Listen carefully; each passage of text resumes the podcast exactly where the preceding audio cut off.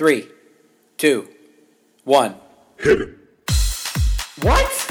Reversal of fortune. That's why I tell my friends everything happens for a Seriously, reason. you had one I, job. just, I, I can't with some of these people. I Put Mom, down your goddamn cell phone. I don't think phone. my dad even knows how to use a computer.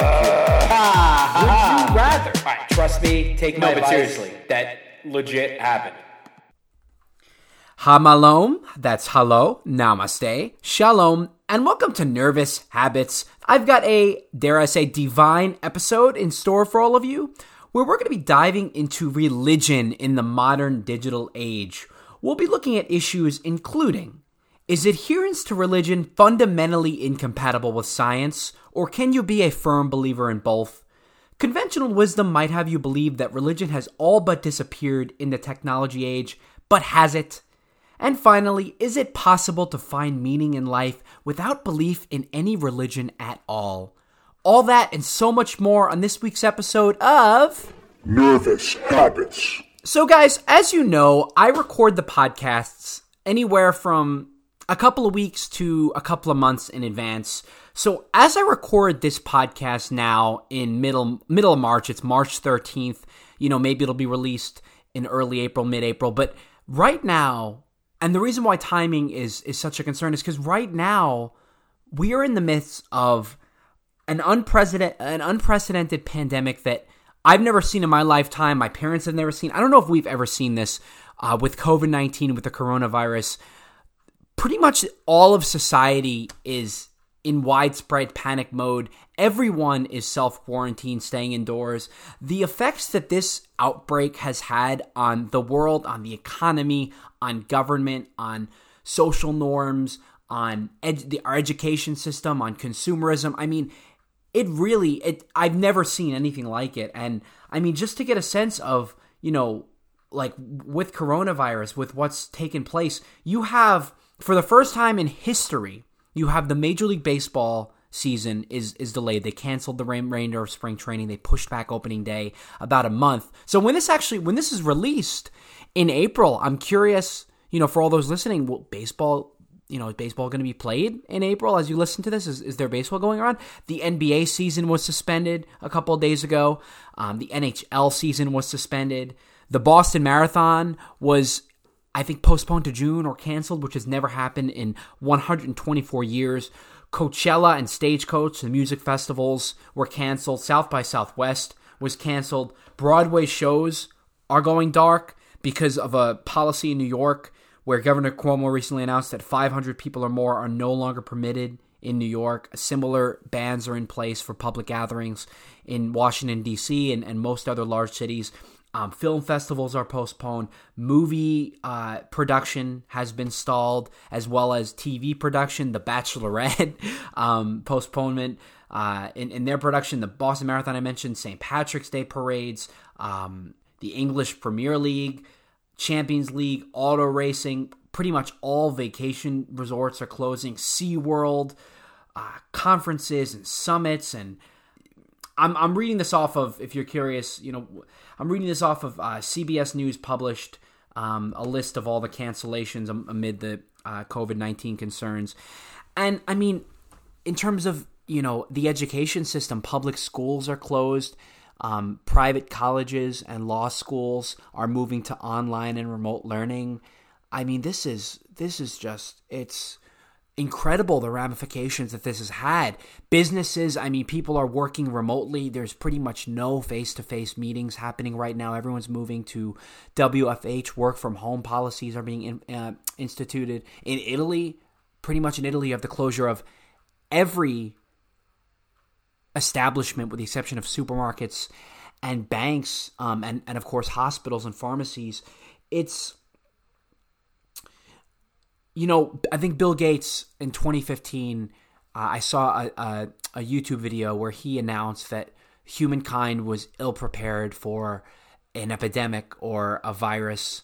Um, i know there was a book written by sylvia browne end of days predictions and prophecies about the end of the world where she actually wrote you guys in around 2020 a severe pneumonia like illness will spread throughout the, gro- the globe attacking lungs and bronchial tubes and resisting all known treatments Almost more baffling than the illness itself will be the fact that it will suddenly vanish as quickly as it ar- as arrived, attack again 10 years later, and then disappear completely.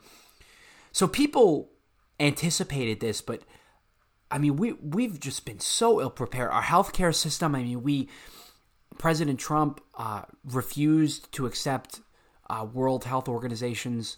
I, I think they had at some point reached out about a vaccine, and, and Trump refused it. And now, you know, there's varying reports on whether or not there is going to be a vaccine available within the next year.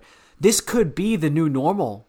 I mean, pretty much the the complete disappearance of social of of any intersocial interfacing like this is and and to some degree you're seeing the you know the virtues and the positive advantages of our technological society of technology like zoom uh, you know webcam web interfacing systems where it allows you to you know have meetings and conferences remotely it allows me as a law student to attend lectures with my professors and office hours remotely. So I guess that's the silver lining is we have some sort of mechanism in place. You know, we're not just sitting on our hands uh, for 24 hours a day, seven days a week for the next couple months.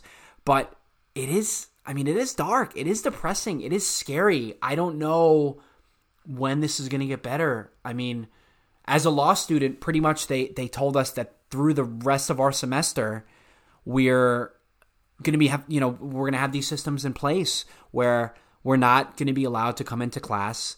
Um, our exams are going to take place remotely, and I, as someone who kind of needs that in person learning, I'm a little concerned about how this is going to impact my grades, how this is going to impact my future job prospects. I attended, you know, a uh, a recruiting networking event earlier in the week, and one of the partners that spoke to us said that you know this is going to be looked at.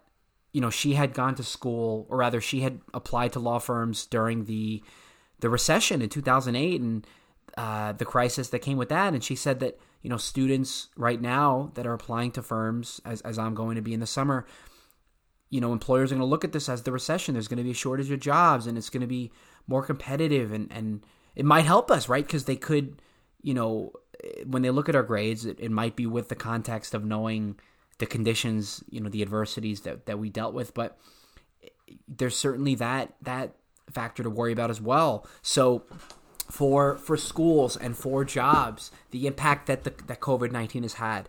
Um, also, just social, social uh, excuse me, social distancing as well, and how that's going to impact relationships, right? I mean, pretty much, there's no more, you know, going out in large groups.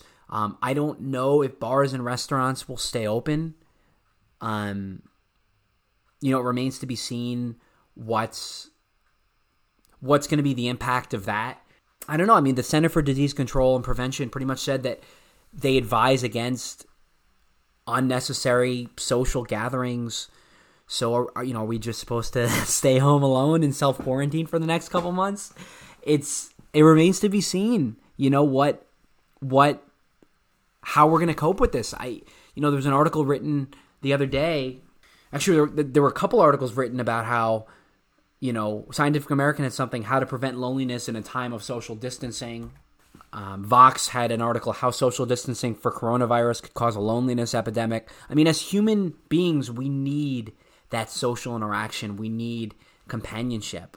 We need to surround ourselves with others. And if we're all just holed up in our apartment in quarantine, like, you know, you're going to have widespread depression. You're going to have anxiety. Um, the national you know, morale is going to take a hit. The worldwide morale is going to take a hit. People are going to suffer. So, you know, social distancing is important. I mean, it's important to contain this. You know, all and and you know, I'm not a research, but uh, excuse, I'm not an expert on this, but the literature that I have read indicates that if we distance ourselves now, we can contain this virus before it spreads and kind of you know keep this under control at least in the short term to pre- to prevent the death of tens of millions of, of, of people.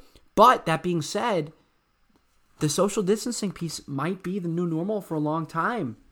I I don't know, you know, when we'll be able to start going to basketball games again or, or Broadway shows or you know going out with our friends to a bar crawl or to a party you know right now I mean and, and look I just, I just want to I, want to say like yes obviously some groups are more at risk than others like if you're a young relatively healthy 20 something maybe you don't have to worry about this but the concern is is spreading to people with immuno, uh, you know, uh, immu- uh, autoimmune diseases with chronic illnesses or people of, of advanced age.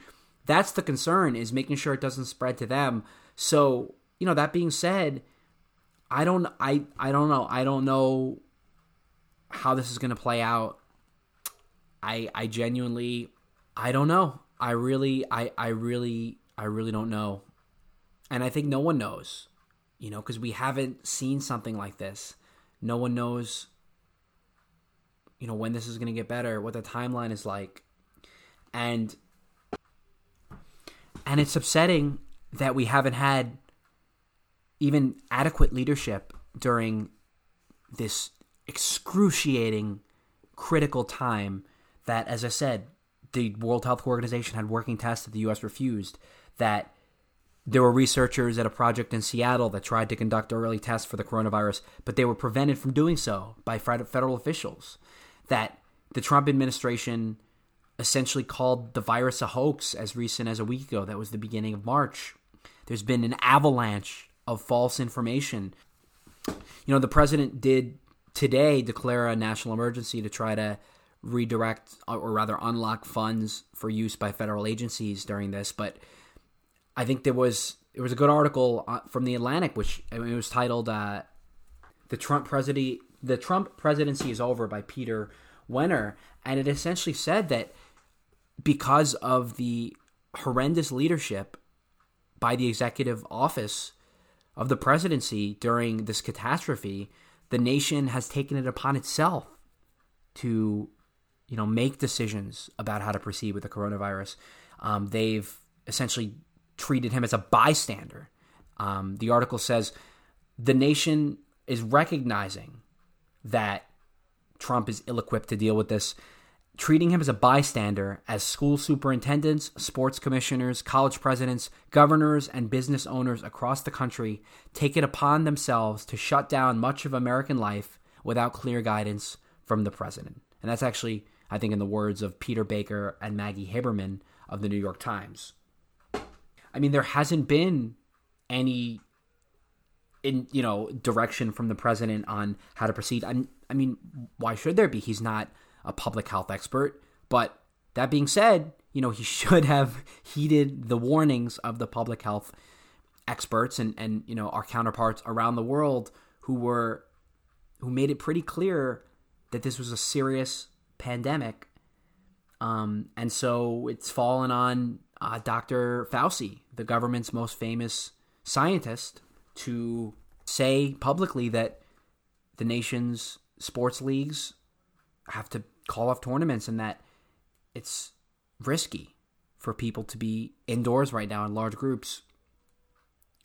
So obviously, I've devoted a lot of time to talking about this. I mean, it's it's on my mind. I'm sure it's on your minds, and it's it's not something that we can ignore. I feel guilty you know, if, if I come on the podcast and start talking about, you know, wh- whatever the topic of the day is in social psychology or technology, because that's not what's going on in the world right now. What's going on in the, wor- the world is this this existential threat to humanity, and we can't just act like it's not happening. I mean, this has changed our lives, and this is going to change our lives for for years. And you know, we'll be telling our children if I mean obviously we hope everything goes well but you know maybe one day we'll look back and we'll say you know we lived our kids will be reading about the coronavirus in textbooks asking what was it like you know is it true that when you went to the supermarket all the toilet paper was gone and is it true that you know you had to take law school classes from you know inside your apartment on your laptop um, and by the way a note on that with the with the hoarding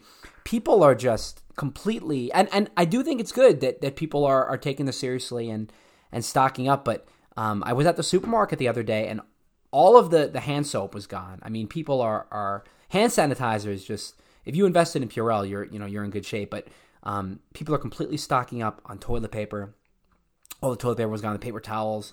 um, which is ironic because you know if we're, if, if we're quarantined for a long time, I don't know if toilet paper is the the you know most important commodity that we'll need, but for some reason people are stocking up on toilet paper, um, and a lot of non-perishables, canned foods, they were they were gone as well. Um, it's scary. This is this is a scary time, you guys.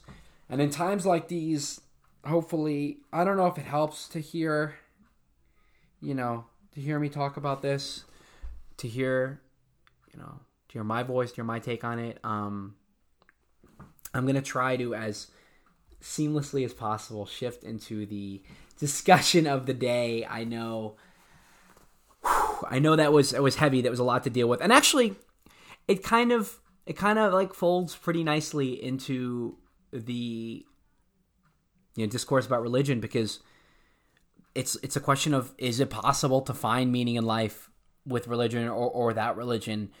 Especially because you know at times like these and crises like these you're really thinking about you know it puts things in perspective. If you're a law student like me and you're struggling to submit your moot court brief on time if your biggest problem is you know you're worried about making time to stay up to date with outlining or you know to one of your professors is upset with you because you made a common class or you know you're worried that your classmates don't think you're smart this it puts things in perspective because now all of a sudden you know your parents your grandparents might be at risk and i uh i want to remind you oh gosh i think i think i might have to let me let me, let me just let me just take five let me get some water mm. Okay. I got some water. I got an Oreo. So, if we're all gonna die, at least we should take solace in, in our junk food. That's another thing. This is the last thing I'm gonna say. I'm gonna promise I'll shift into the discussion. But um I'm also thinking about the impact this is gonna have on like individual fitness and like health re- regimens because none of us are going to be eating healthy for a while. You know, if we're eating out of canned, if we're eating a lot of canned food and we're sedentary, sitting on our computers all day long. And also the gym. I mean, I'm not. I don't know when I'm going to be able to go to the gym.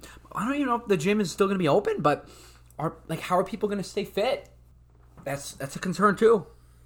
Anyway, feel free to send me your thoughts, your concerns, your opinions on the COVID 19 epidemic, where you think we go from here, what you think the, you know, if there are any silver linings to this, um, to all of the cancellations, to social distancing. Send me your thoughts, nervous nervoushabitspodcast at gmail.com, nervoushabitspodcast at gmail.com. Also on Twitter at nervoushabits underscore, on Instagram at nervoushabitspodcast, and on YouTube, search Nervous Habits Podcast. So I touched on religion in episode 9 um, in the context of predestination and fate just I mean, you could you can you know kind of listen to that episode, but that was more about is there you know whether or not my friend and I subscribe to the belief that all of our life was pre-written before we were born, which is kind of a religious ideology. I also talked about it in episode 13 in the context of death, and that was more about how religion for a lot of people offered a sense of of com- uh, comfort and consolation um, when we think about our death or when we repress our fear of death. And you can kind of listen to, to, that episode separately, but to be honest, I wouldn't listen to it right now because it's it's it's a very dark dark listen. And it's kind of amazing that this is a pod that's pretty heavy on philosophy and existentialism and metacognition, and it's taken me, you know, like 35 episodes to get around to talking about religion in depth. Because if you think about it, the concept of religion kind of defies reason the idea that we're going to group people both internally and externally based on just what they believe in. You know, this person is considered Jewish, this person's Catholic, this person's Muslim, just because of the belief system they have. I mean, nothing actually makes them inherently different. You know, much like someone's race or ethnicity or gender, you can't actually affect the religion you were born with. I mean, if you're, you know, born Hindu or, or Buddhist or Christian, it's completely out of your control. But we as a society we place so much emphasis on the religion that someone practices. You know, it'd be like if someone preferred air conditioning to fans, and it's like, you know, you you tell your mom, you know, I'm dating this girl, and she's like, oh, you can't date that girl. She's she's an air conditioner. She's not a fanner. It's like that, that's essentially what it is. I mean, it's just someone's like subjective and a lot of times predetermined belief system um, or lack thereof, and, and yet a lot of people ostracize each other based on it. And I mean, we'll, we'll get into that afterwards when we talk about the implications and, and the construction of religion. But just to kind of hit some, you know, throw some numbers at you, there are roughly 4,300 religions in the world, which to me was startling because if you know if this was Family Feud and we had to name religions, I could name maybe like 10 to 15 and that's it. Um, most of these are, are unknown to you and unknown to me. And in terms of the most common religions and their number of believers, uh, these stats are courtesy of the Pew Research Center. Christianity, uh, 2.2 billion people. Islam, 1.5 billion. Non religious, which means agnostic, atheist, or secular, that's 1.2 billion. Hinduism is 1.1 billion. Buddhism, 5, 535 million. Uh, Chinese tradition religion, 394 million. Primal indigenous, 300 million. Then you have African diaspora and tradition, 100 million. Sikhism, 30 million. And Juche, 19 million. And then other notable religions in the top 20, Judaism 14 million. It's amazing that that there's, you know, so few Jewish people and maybe it's because so many of them live in America and you know live in Northeast and go on to careers in the media and and you know, you know they're well represented in all these fields that we know a lot of Jewish people. But yeah, 14 million Jewish people compared to 2.2 billion Christian. It's, it's you know a, pretty wide uh, discrepancy. Um, what else do we have here in the top 20? Not a lot of other, but Jainism 4.2 million, Unitarian Universalism 800,000 and all of these religions or many of them have have subdivisions. So you have like when i say christianity that doesn't just mean everyone's you know belongs to the same sect. Uh, you could have roman catholics protestants eastern orthodox greek orthodox anglican and there's all these sub denominations muslims uh, can be either sunni the majority uh, shiite um, ibadi uh, sufi ahmadiyya ahmadiyya uh, Hinduism, you have four main groups. You have Shaivism, Shaktism, Smartism, and Vaishnavism. Then there's two main traditions in Buddhism, uh, Theravada and Mahayana, each with subgroups. Jews can be Orthodox, Conservative, or Reform. And according to Pew Research Center, Islam is the fastest growing religion in the world, more than twice as fast as the overall global uh, population between 2015 and 2060, the world's inhabitants are expected to increase by 32%, but the Muslim population is forecasted to grow by 70%. So, as you can see, even in 2020, you still have you still have this, this omnipresence of these religion these religious groups across the world. And as you see with with Islam, they don't appear to be slowing down anytime soon. Now, you might be wondering what qualifies as a religion. Can anyone create a religion? I mean, is is is there some minimum number of followers? Is there minimum number of years that needs to be practiced? Does it need to be codified? You know, if I have a belief system where I worship avocado toast and I get all my friends to sign on with me, is that an official religion? So the definition of religion is actually a little bit of a controversial su- uh, subject in academia or, or religious scholarship. Um, people fail to agree on any one definition. Generally, religion requires some organized collection of beliefs, cultural systems, and worldviews, but that's about it. And that's a very, you know, open definition or requirement that all it needs is an organized collection of beliefs, cultural systems, and worldviews. And there have been a bunch of religious cases, religious cases. There have been a bunch of cases that have gone before the Supreme Court um, about the First Amendment, which uh, the freedom of religion, which contains the Establishment Clause that the government cannot endorse any one religion, and Free Exercise Clause, the government can't prohibit the free exercise of religion. And the court has again and again defined religion as sets of beliefs in relation to a person and his creator. But that that's the only guideline that the Supreme Court, from a legal perspective, has used to say what religion is. So there are no minimum thresholds, and you could th- theoretically create your own religion. And in fact, you know, in doing some research for the episode, I kind of you know went online and, and, went down the rabbit hole and discovered that there are a lot of unusual religions that are that do have a fair number of followers you have uh, co- kopimism or kopimism, which is an internet religion whose central tenet is that file sharing is sacred. K O P I M I S M, if you want to look that up. There's also the Church of the Flying Spaghetti Monster, or Pastafarianism, which is officially recognized by the New England, New Zealand government, but not the Dutch or the English. Uh, you have Terasem, which is a trans religion that believes that death is optional and that there is a technological God. Uh, is T E R A S E M, and these are real religions. You know, if you don't believe me, you can you can look those up. Um, in 2016, the Temple of the Jedi Order, mem- members of which follow the tenets of the faith central to the Star Wars films, failed in its effort to be recognized as a religious organization under UK charity law. Um, and in the last two censuses, Jedi has been the most popular alternative religion, with more than 176,632 people describing themselves as Jedi Knights on the 2011 census. And what's interesting is that was in 2011. That was before you know the the new reboot of the Star Wars trilogy with the Force Awakens and all, all, all those all those films. So now in 2020, you might have even more people who identify as Jedi Knights. But I mean, I like I don't know. I don't see why the Jedi Order can't be a religion. It's there's clearly a well established doctrine. It's it's canon. It's online for what you know Jedi stands for. Um, you know what the Jedi Knights stand for and, and, what their ideologies are. Who cares if it you know was created in, in a movie in a fictional fictional universe? That's what religion is. I mean, it, religion is essentially just just writings and beliefs that people codify and people share. So the Jedi religion is no you know no less real than, than you know Christianity and Judaism. Um, so if people want to believe that, if people want to practice that, if people want to be one with the Force and practice light and darkness, you know all the power to them. That sounds uh, like a completely legitimate religion to me, contrary to the the United Kingdom's charity laws.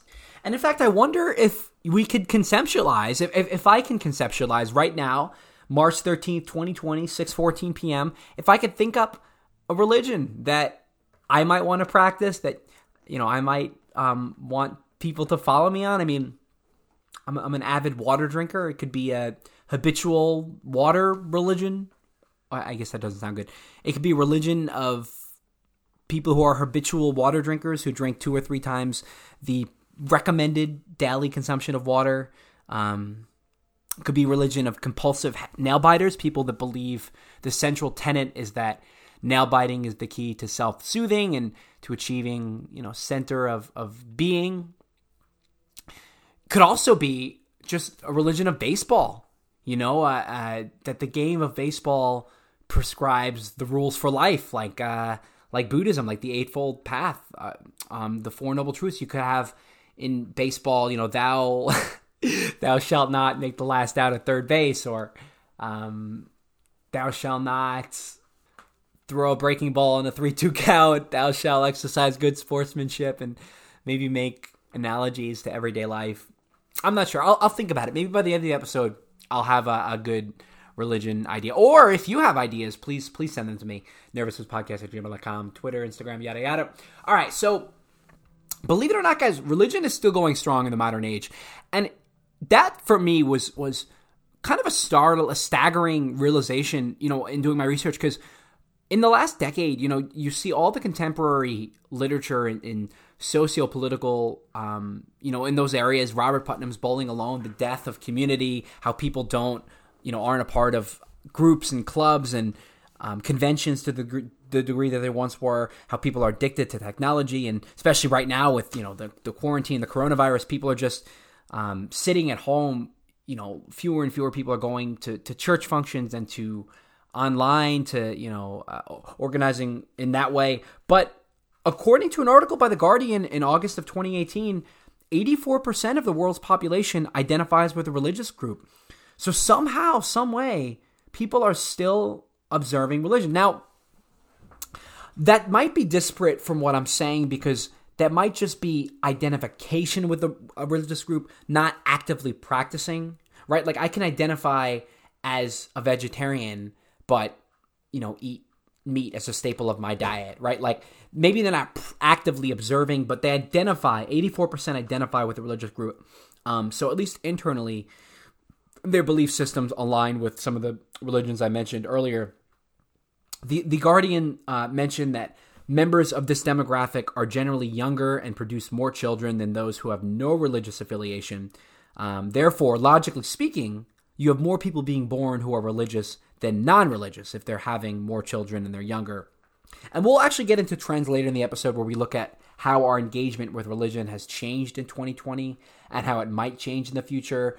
Um, we will look at you know the role that technology and social media have played but kind of just want to establish that people today are still religious contrary to, to what i believed and what you probably believed as well and what you also have today perhaps more than ever is this idea of religious conversion which is changing from one religion to another according to the pew research center religious switching or religious conversion is a common occurrence in the united states um, depending on how exactly religious switching is defined, whether it's you know changing a completely different religion from Judaism to Buddhism or changing sects, um, uh, sex S E C T S. Um, as many as 42% of US adults have switched religions in their lifetime. And that 42% does count switching between Protestant traditions, even if Protestantism is regarded as a single group. Um, and so about a third of Americans, 34%, identify with a different religious group than the one in which they were raised. And that sort of begs the question why do people switch religions? I mean, you know, if you if you're born a certain way, if your if your lifestyle, you know, your upbringing is in a, a Muslim household, why you know why would you switch? And there's there's a number of, of uh, reasons that uh, were cited in the Pew Research study. One of them is active conversion by free choice due to a change in beliefs. This is when people believe something differently than they did when they were raised. And you probably see this a lot because of the access to information. Nowadays, you know, there's there's so much there's so much divergent so many divergent opinions, divergent literature out there presenting viewpoints that maybe you didn't have access to when you were younger.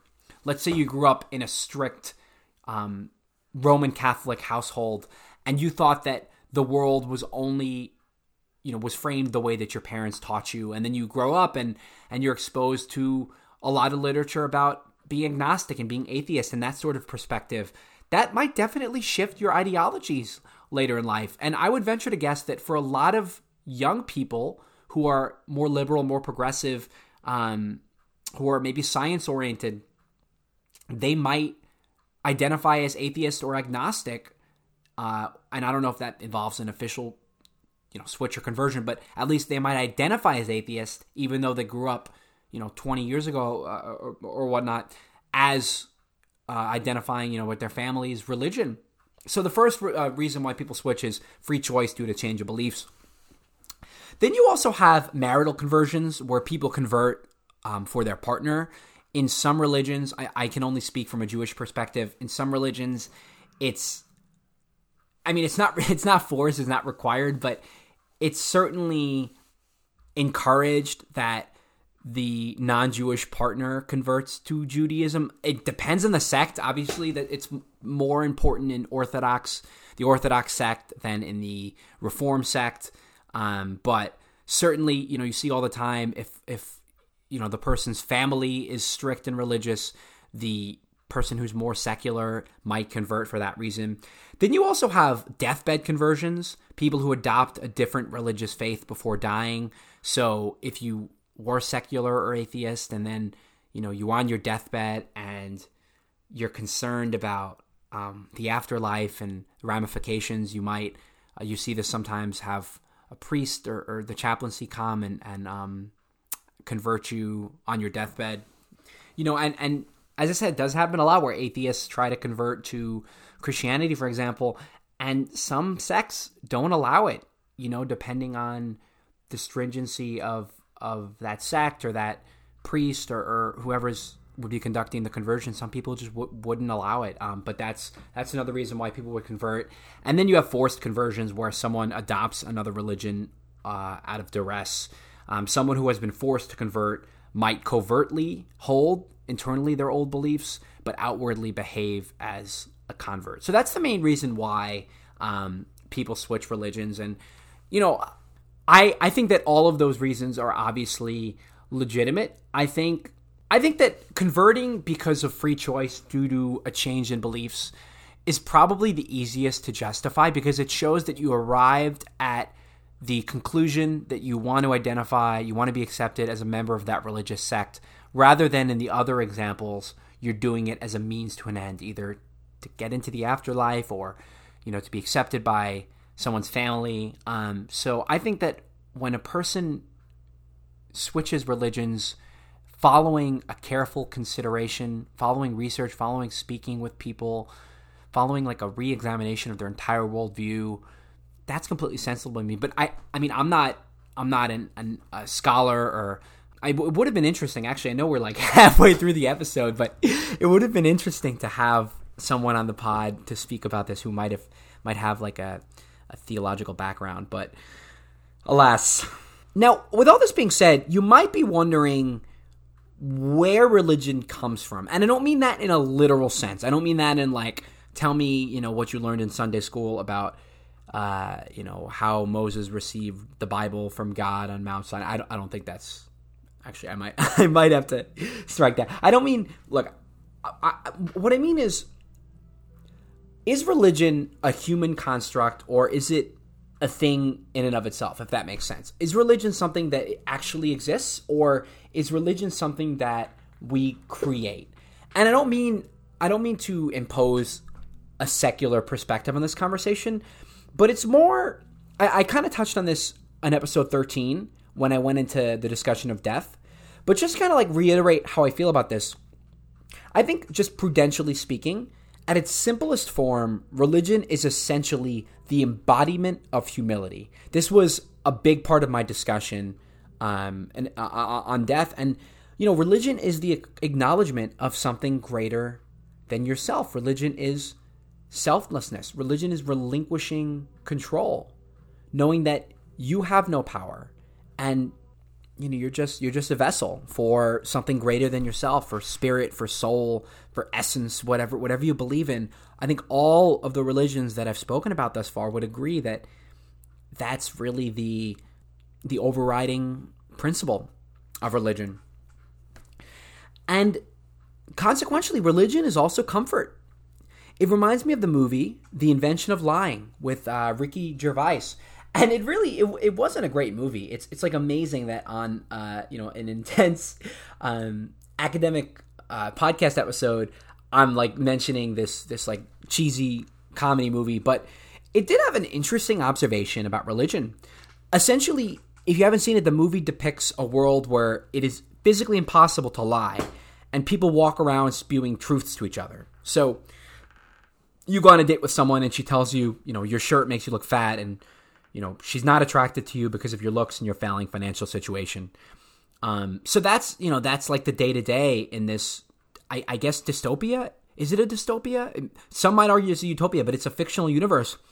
And in this movie, the main character, uh, whose name is Mark, and he's played by Ricky Gervais, he goes to the hospital because his mother has a heart attack and she's dying and the mother is just shuddering with fear and she's you know telling her son uh, ricky gervais telling her son that she, she doesn't want to die and she's really scared what's going to happen next?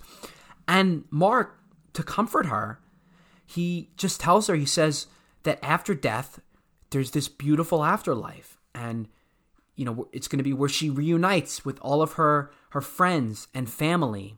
And actually let me see if if i can pull up the monologue because it is it is it is kind of beautiful. So he says to her, so the mother, I'm going to step back. So the mother says, I'm so scared, Mark. I don't want to die. People don't talk about it much, but death is a horrible thing. One minute you're alive, there's a whole world around you, humming and jumping, people coming in and out, doors opening and closing, love and anger and the whole mess of it all. And then, like that, it's all gone. And she starts crying and she says, This is it. Only a few more hours until an eternity of nothingness. And Mark says, Listen closely to me, Grandma. Grandma. I thought this was his mom. Uh, oh, it's his grandmother. Okay. Um, he says, You're wrong about what happens when you die. It's not an eternity of nothingness. When you die, you're going to go to your favorite place in the whole world. And you're going to be with all of the people you've ever loved and who ever loved you. And you're going to be young again. and you'll be able to run through the fields and dance and jump, and there'll be no sadness, no pain, just love and laughing and happiness. There will be ponies made of gold, and everyone will live in giant mansions, and everything will smell like cookies, and will last for an eternity, Grandma, an eternity. And he says, You're going to be happy forever, Grandma. I promise you. Say hello to my mom for me. Tell her I love her. And essentially, what ends up happening in this film so, so he delivers that monologue, and his grandmother passes away. People begin to find out about this information that Mark told his grandmother. And Mark, you, you know, uh, starts telling people about this this man in the sky who controls everything. And if you're a good person, he says you go to heaven. He doesn't use the word heaven, but he essentially says like you go this to this to this place, and people begin believing in what essentially amounts to a religion that Ricky Gervais's character spreads in this world where you can only tell the truth. He essentially invents lying because of you know through this through this notion of religion and I guess the movie, I don't know if, if it was controversial, but if you're listening to this and you are you are a person of faith, you know, maybe you object to the classification of religion in this context as lying. I don't, I don't think I don't know if the movie intentionally meant to imply that Gervais was lying. I think that the movie depicts sort of an atheist view of religion as just this thing that we use for comfort that his grandmother was dying. He wanted to make her feel better. He shared, you know, these anecdotes and then eventually disseminated through society. I don't think the movie's suggesting that, you know, religion is a fabrication. I think it's it's saying that whether you believe in religion or not, whether you believe that religion is is something that is inherently real, that the, these beliefs, you know, in the afterlife or in Judgment Day, even if you ascribe to that, you know, religion still has enormous pragmatic value to people as something that makes us feel better in times of distress. I mean, look at look at the coronavirus. Right now people are probably clinging to their religion for for answers, for for you know, to feel better, for reassurance. And so I look, it's not it's not a great movie. I, I can't believe I'm, I'm I've spent like this long talking about it, but it, it is it is interesting when you look at religion as a human construct, kind of through that lens. It you know it also kind of leads me to, to, to ponder in the future in you know with the with the advance of technology and AI if robots eventually assume power so to speak and become sentient or omniscient would they have their own forms of, of, of religion when I say that religion is a human construct what I'm curious about is whether or not other entities other beings ha- can believe in religion I mean and, and I think when I talked about um uh, what was it the the Matrix? Whether we're living in a simulation that machines would become the new gods in in a Matrix like universe, and we we might have a religion involving machine. I mean, it's all very like speculative. It's also semantics. I mean, maybe maybe it wouldn't be called religion, but we would just it'd be kind of like a social hierarchy, but that's not really religion. I mean, religion, it's so arbitrary. And maybe there's something in humanity that's compelled us to create religion. Because, as I said, we need to believe in something that is greater than ourselves, some higher purpose, some deeper meaning.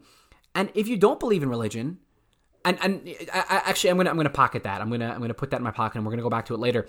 But I do want to get into the central question of this episode, which is: Is it possible to be deeply religious and still believe in the sciences. Because intuitively, you have to believe that the answer is yes. You have to believe that it is possible to be deeply religious and believe in the sciences. I mean, I just mentioned earlier 84% of people in 2020 identify with some religious group internally. And surely most of these people went to grade school, they believe in the scientific method, they learned about the periodic table of elements, they learned about the parts of the cell and the anatomy of the human body. They are adherents to science. Right? So, how can they believe in both religion and science? It has to be possible. So, Jerry Coyne is the author of a book called Faith versus Fact Why Science and Religion Are Incompatible. And he actually argues that religion is inherently irreconcilable with science. He says that you cannot possibly believe in one and also believe in the other. And when Coyne lays out his argument, and he makes makes a really good case here, he says that religion and science are incompatible because first of all, both of them compete to find out truths about the universe. There are some fundamental truths about the universe that believers have to accept in order to be religious. These are foundational. Many Muslims, for example, see the Quran as literally true. And if you question any of that, you bring a death sentence onto yourself. The reason why people are so concerned with harmonizing science and religion as opposed to, say, science and architecture or science and baseball is because science and religion are competitors in this field of esoteric truths about the cosmos. But, you know, Coyne says that we use different methods to ascertain what's true. Science has a refined series of methods honed over 500 years to find out what's real and what's false. But religion, it doesn't have a methodology to weed out what's false. You know, there's authority, uh, revelation, there's dogma, and indoctrination as methods. But there's no real way of proving tenets to be false. And this gets into kind of a tangential discussion we could have about faith, where like, um, and actually, I took I did take a class. I know I, I, said I wasn't an expert in religion, but I did take a class on philosophy of religion in college, and we talked a lot about this about this notion of of how faith is not verifiable and not falsifiable. And if it was, if we if we could prove the existence of God, or or we could prove the existence or, or the you know truth behind religion, wouldn't that defeat the point of religion? I'm I'm not necessarily disagreeing with Coyne, but I wonder, kind of presenting this as a counter argument, isn't the fact that there's no fundamental truth, there's no truth finding mechanism behind religion, doesn't that just add to the to the meaning of religion? Isn't that what sets religion apart? I guess he's looking at this from a secular perspective, and he's saying that, you know, as, as I just said, so, like science. He's, he's, it's funny. He's looking at this like a scientist. Um, but he's saying that science has a series of methods to find out what's real. Religion doesn't. And what's what's also true, and, and this is a great point, there are thousands and thousands of religions, and all of them make incompatible claims about the universe. If the Muslims are right, uh, rather, if Islam's right about, you know, the, how, how the world started, then Judaism can't be right, and then Buddhism can't be right, and then Hinduism. Like these religions are fundamentally incompatible. And the reason why that's the case is because, as Coyne says, you can't believe in both religion and science. And Coyne kind of takes it to an extreme degree. He says that religion is the most widespread and harmful form of superstition, which I think is severely minimizing what these religions are to a lot of people. I, I don't know that they would classify them as superstitions, but there is some merit to what he's suggesting when you look at the contradictions here. And the data shows that creationism, for example, th- this is the best example. This is something that y- you've heard a lot of, and it's obviously at the forefront of political debates. But creationism is at odds with evolution. So, according to a Gallup poll from July of last year, 40% of US adults ascribe to a strictly creationist view of human origins. They believe that God created them in their present form within roughly the past 10,000 years. However, more Americans continue to think that humans evolved over millions of years, either with God's guidance, that's 33% of Americans, or increasingly without God's involvement at all. That's 22% of Americans. So so people do believe, educated people do believe that humans evolve, that kind of in opposition to Darwin's belief system, humans evolved with God's guidance. Um, I mean, I, I, to be honest, I don't know how to how to how to square this data. It's a little bit confusing how it was pre- presented, but a lot of forty percent of people believe in creationism, um, as opposed to evolution, because creationism if you don't know, is the belief that the universe and living organisms originate from acts of divine creation rather than by natural processes such as evolution. Evolution, Darwin's idea, is that the human race gradually changed over generations through the process of natural selection, the survival of the fittest, right? Um, one is not compatible with the other. And you see this, this conflict play out in school classrooms. Deeply religious schools remove any mention of religion from their textbooks and focus on teaching, teaching creationism.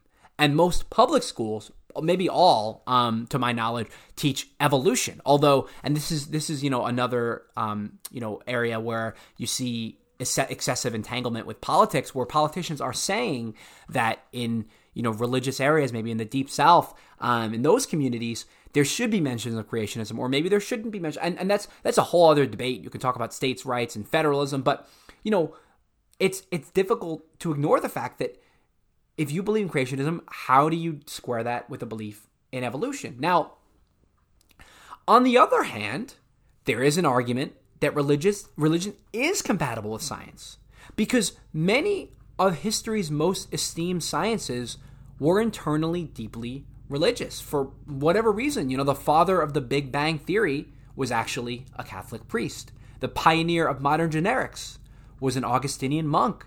And the decoder of the human genome converted, he was one of those people who converted from atheism to Christianity in his 20s. Um, so, you know, some scientists find a way to balance the two. And the astrophysicist Jennifer Wiseman, she, she published an interesting article where she kind of talked about how she was able to reconcile these, these interests. And she essentially said that while science is a wonderful tool for understanding the physical universe, Wiseman's religious beliefs give her the answers to the bigger philosophical questions in life, like how mere humans can be significant at all in the context of the universe. And she believes that her scientific worth, uh, work actually deepens her faith. She says that God's responsible for everything. So by studying more of nature, you're enriching your understanding of God. Which that's sort of an interesting sidestep. She's arguing that because God created everything, when you're studying nature, you're studying God's creations, but that's like a non sequitur that, that's like not getting at the issue. But that's be that as it may, that's how Wiseman, the astrophysicist, is able to um, balance a belief in science and belief in religion.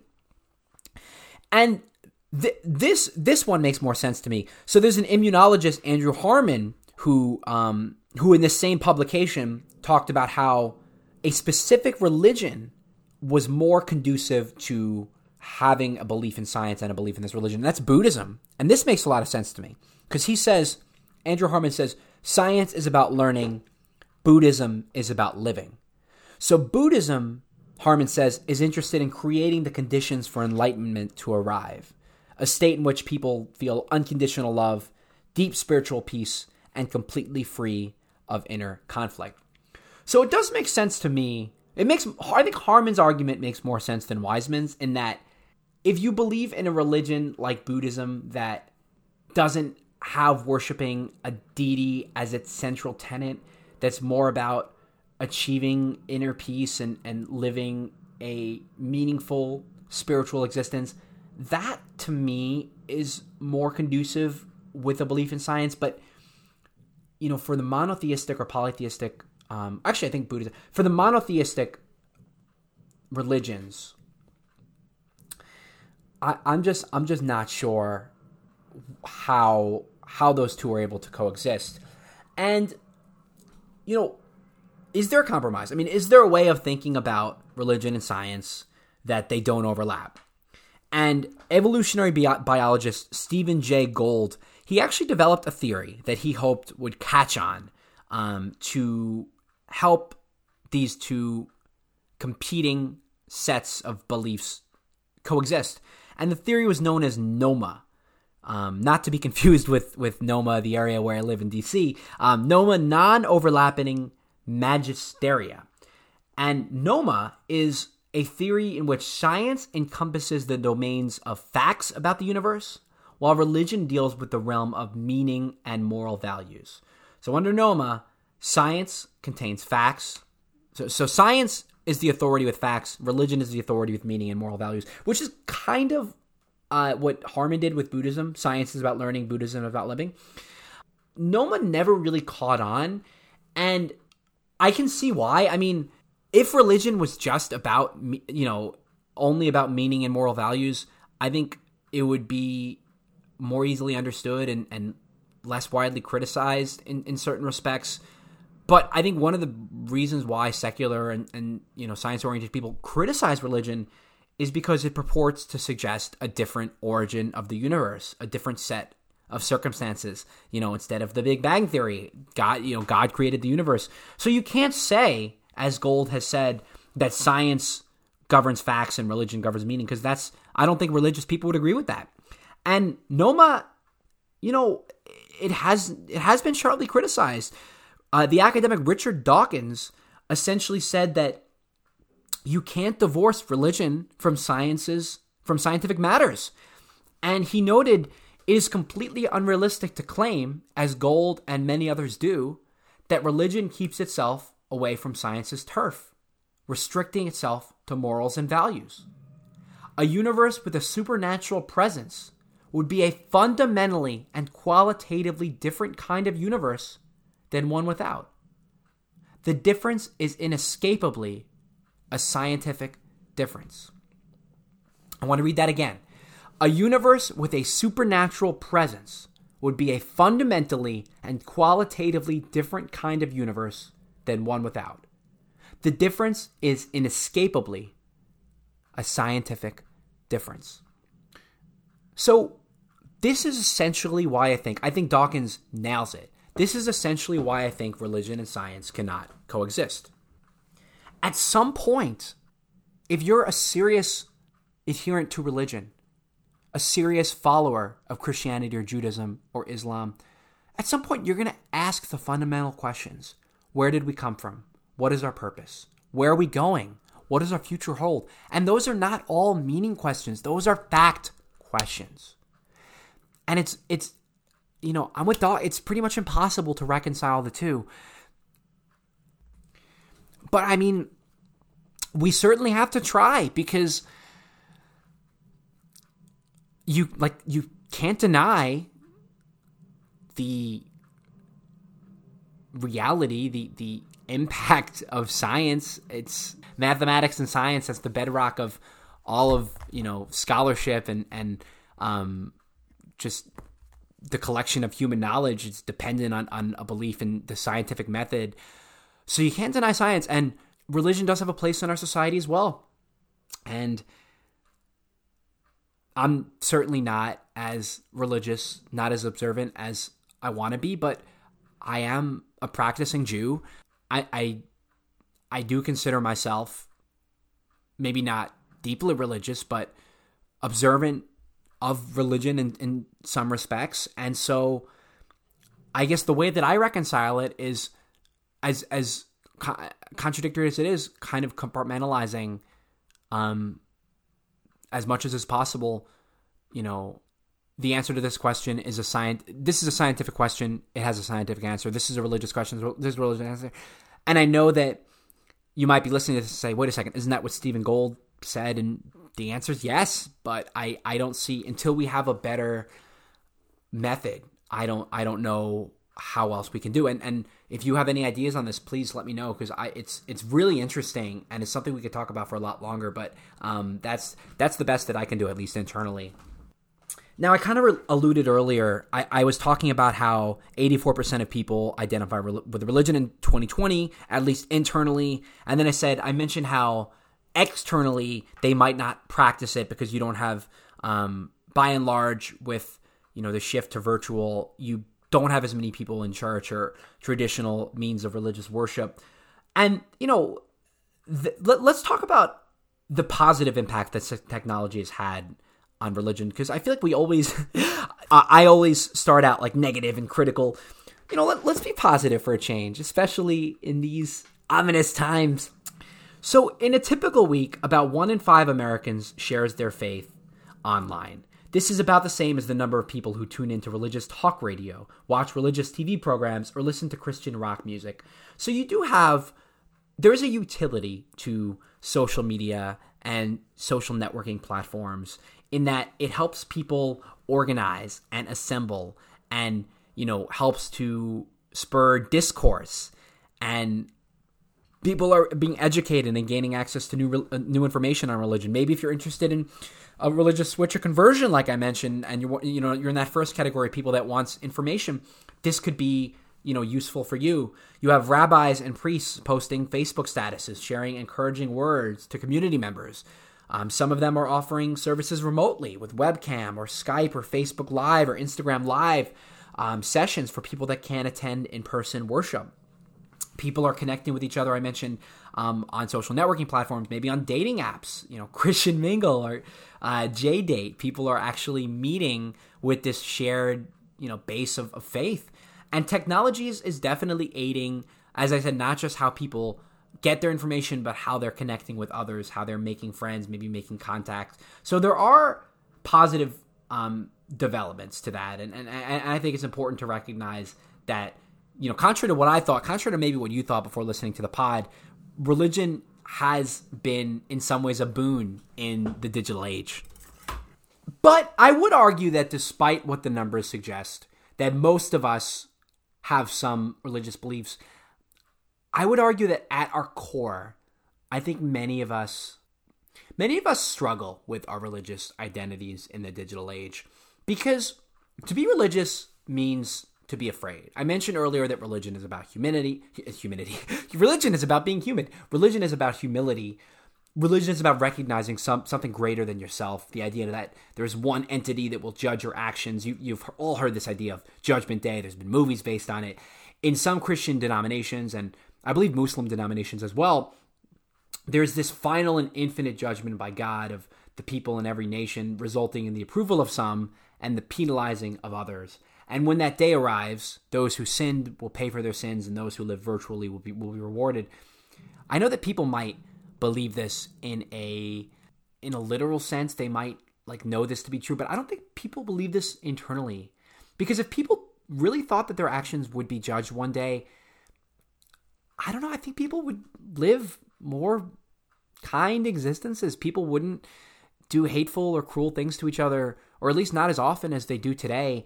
People would be more considerate. I think we'd live in a better world. I mean, I think of the Good Place, the the show. Um, uh, one of one of my favorite shows actually that's on right now, um, and how they had a point system for weighing the actions of every person in the world to determine if they go to the good place or the bad place. Um, I don't know. I just don't know if people really believe in that because if they did, I think people would be more self aware and less selfish.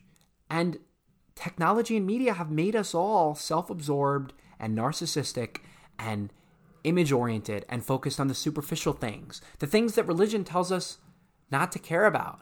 religion, you know, tells you know talks about the importance of the soul and your spirit and how you know in the afterlife, you know this this human body, this temporary vessel is going to be shed. Yet you have people who are living and dying based on uh, you know, the lighting on their Instagram photo and their story, and based on you know the number of, of comments on a Facebook status, and you know how many people responded going to their event. I mean, we are all you know this has been a theme for me. We're all so narcissistic, and I just it's hard for me to imagine people if they really internalize this this selflessness to their existence people really having that that humility that religion requires and another reason why I think people are less religious, or at least younger people, is I don't think that people are as close with their parents anymore. I think that because our time is in such high demand and there's so many distractions, there's so many so much stimuli that we have to filter out. You know, people aren't sitting at the dinner table having conversations with their parents about their days anymore. People aren't letting their parents in. You know, I think the social group um, is more of an influence now than it was at least when I was a kid, and parents are foundational for a lot of reasons to a child's upbringing. But one of them is they pass on religion. They pass on. You know, mo- most people are observant or not observant because their their parents are. You know, they they learn. Your parents raise you to be Orthodox Jewish, and you go on to raise your family, and they're probably going to be Orthodox Jewish. But because young people don't spend that time or have that close relationship with their parents, they probably have a diminished sense of religious identity. So I think that, you know, honestly, yeah, th- there are positive developments that religion has yielded in the digital age, but I think there's been more more bad than good. On that note, you know, one last question I want to leave you guys with, if you're especially if you're atheist or agnostic, and this is a question I posed at the outset uh, Is there meaning in life without religion? Because the atheist Jerry Coyne, who I mentioned earlier, he sounds like a real fun guy, right? He says that all religion is superstition and that we live in a purposeless, purely physical universe in which human life is accidental and human consciousness is a neuronal illusion. We live in a purposeless, purely physical universe in which human life is accidental and human consciousness is a neuronal illusion. So we're we're just born by accident. God didn't create you or me. Um, you know, it's accidental, and what we think to be consciousness is just an illusion. I mean, this is this is as dark and nihilistic as it gets. It's a vision that there's absolutely nothing beyond the laws of physics and matter. And this can be de- uh, this can be sad. This can be deeply unsettling. This can drive you to hedonism, to living fast and dying hard, a life of pursuing purely sensual pleasures, you know, ravaging yourself with consumption and, and sex and drugs and riding the wave of dopamine rushes. Because there's nothing else there, according to Jerry Coyne. But, but, but, but, but, but, but, but, but, but, if he's right, if we do live in this purely physical universe with accidental human life and consciousness being a neuronal illusion, it might make you appreciate the things in life that do bring you satisfaction. It might make you appreciate the unconditional affection of a puppy. It might make you appreciate the taste of a soft bake chocolate chip cookie or the goosebumps that you get when your team has a come from behind win in the bottom of the ninth inning or the exhilaration of walking into a surprise party for your birthday with all your loved ones there. I mean, there's some things in life that are still worth appreciating, even in an atheist world. Family and friendship and, and love and happiness. That being said, I do think that religion is a choice. I do think that faith is a choice even if it's a human construct, even if it's incompatible with science, even if it makes no sense, even if it defies reason. I do think you have to believe in something greater than yourself, and that might not be God. You know, religion to you might be being spiritual, it might be being one with nature. Not all religions involve belief in God, but I think there's so much meaning in life when you when you believe in something greater than yourself, when you believe that your actions are building towards something greater than just your lifetime. You know, we talked about in Denial of Death legacy building, the idea that all of life is about creating circumstances that will subsist beyond your lifetime. And I mean, that could be another solution to this atheist dilemma, you know, Coyne's idea of like what's what's the point of, of living. Legacy building is pretty important to be to be remembered you know to to make an impact to make the world a better place to leave it better than where you know to leave the world in better condition than where you came from. So i i do think that it's easy to look at this dilemma and take that that hedonist way out but there are there are other facets to life here even if you don't subscribe to a religious ideology. We covered a lot of ground here in this long awaited discussion of religion. So, we talked about the 4,300 religions in the world, um, including the plasticity of what qualifies as a religion, some real religions that you probably didn't know about, and how there's really no minimum thresholds or minimum follows for religion.